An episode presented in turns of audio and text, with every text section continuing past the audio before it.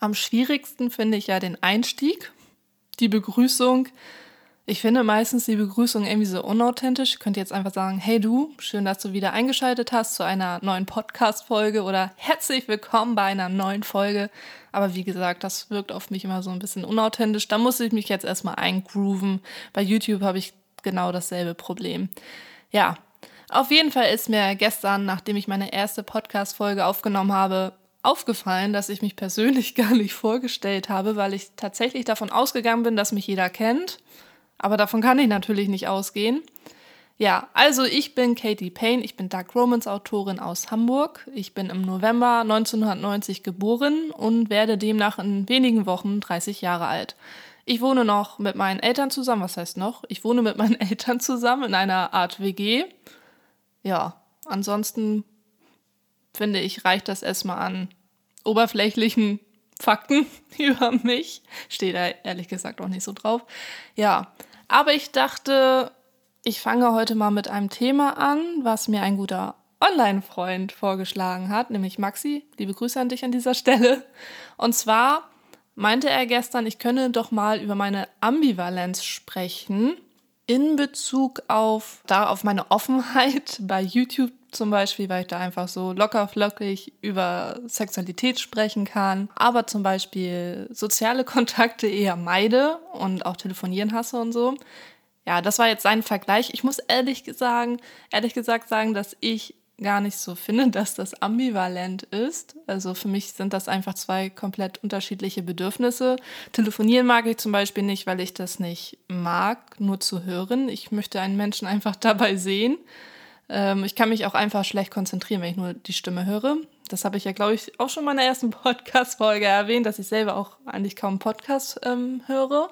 Darum mag ich einfach nicht so gerne telefonieren. Mit meinem Partner telefoniere ich zum Beispiel total gerne, obwohl es mich auch anstrengt. Ich muss mich dann schon konzentrieren. Und soziale Kontakte, ich habe einfach nicht so das Bedürfnis, mit Menschen zu sprechen.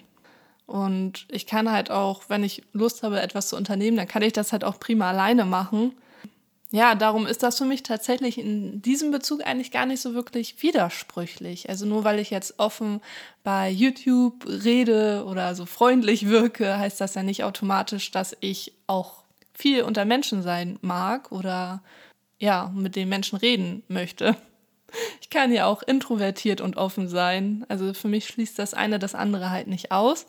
Nichtsdestotrotz habe ich wie jeder andere Mensch natürlich Ambivalenzen. Zum Beispiel bin ich schon ein abenteuerlustiger Mensch, würde ich einfach mal von mir behaupten. Aber gleichzeitig habe ich auch ein sehr, sehr starkes Bedürfnis nach Sicherheit. Und ich glaube, diese Ambivalenz können sehr viele Menschen nachempfinden. Also ich hätte zum Beispiel Bock auf eine Weltreise, aber alleine traue ich mich nicht. Gut, könnte man jetzt wieder sagen, ja, weil ich eine Frau bin oder nee, nee, das hat tatsächlich nichts mit solchen Ängsten zu tun. Ähm, ich mute mir das einfach nicht zu. Auch die ganzen Sachen, die dann passieren könnten, das befriedigt mein Sicherheitsbedürfnis einfach nicht. Also mir ist das einfach zu gefährlich. Punkt aus. Da gibt es bestimmt noch viel mehr Beispiele, die mir jetzt nicht so einfallen mögen. Aber ich war tatsächlich schon immer eher so ein Einzelgänger-Typ. Schon als Kind habe ich einfach lieber alleine mit meinen Barbies gespielt. Ich hatte eine blühende Fantasie. Ich habe alleine im Garten gespielt und mit meinen Puppen und so, meinen Lego-Figuren. Habe mit meinem Meerschweinchen gesprochen. Ich bin alleine in den Wald gegangen oder mit dem Fahrrad gefahren. Ich habe wirklich viele Dinge schon als Kind lieber alleine gemacht. Ich hatte nichtsdestotrotz eine beste Freundin, das war mir schon wichtig. Und mit der habe ich auch gerne gespielt und mich verabredet. Aber ich konnte auch voll gut alleine spielen. Also eigentlich konnte ich sogar besser alleine spielen. Ja, und das hat sich halt durch mein Leben gezogen. Klar, in der Schulzeit irgendwann, also am Anfang tatsächlich war ich auch eher so die Einzelgängerin, beziehungsweise habe mich eher zu den Außenseitern hingezogen gefühlt. Ich war nie so jemand, der dann Bock hatte, bei den beliebten Menschen abzuhängen. Ich weiß nicht. War mir vielleicht zu Mainstream.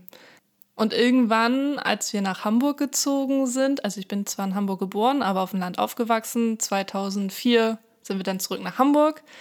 Da hatte ich dann auch so meine kleine Clique und äh, mit den Mädels habe ich auch viel unternommen während der Schulzeit. Das war auch alles voll cool.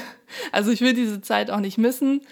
Aber nach der Schulzeit beziehungsweise nach meiner Ausbildung, die ich nach anderthalb Jahren abgebrochen habe, also ich habe Grafikdesign gelernt. In der Zeit hatte ich auch ein paar coole Kontakte, mit denen ich coole Partys gefeiert habe. Aber nach dieser Zeit bin ich sozusagen zurück zu meinem inneren Kind. Das klingt jetzt ein bisschen doof, aber ich weiß nicht, wie ich es anders beschreiben soll. Ähm, ja, habe wieder mehr zu dem gefunden, wie ich eigentlich bin. Halt doch schon eher der Einzelgängertyp, der nicht viele soziale Kontakte braucht. Auch wenn ich wirklich eine gute Zeit hatte, aber teilweise war es eben auch so, dass ich mich unauthentisch gefühlt habe und auch hinterher nach manchen Treffen war ich energetisch total ausgelaugt. Ich habe mich einfach ein bisschen so gefühlt, als hätte ich mein Ich verloren. Ja, es ist ein bisschen schwierig, das zu beschreiben. Das ganze Thema ist grundsätzlich etwas komplex, weil mir das erst später bewusst geworden ist, als ich schon auf dem Weg in Richtung Persönlichkeitsentwicklung ähm, kam. Diesen Impuls, mich mit mir selbst zu beschäftigen und auch mit so psychologischen Themen, bekam ich tatsächlich erst nach meiner Trennung von meinem ersten Freund, beziehungsweise nach der Depression, die ich da hatte. Aber das ist ein anderes Thema.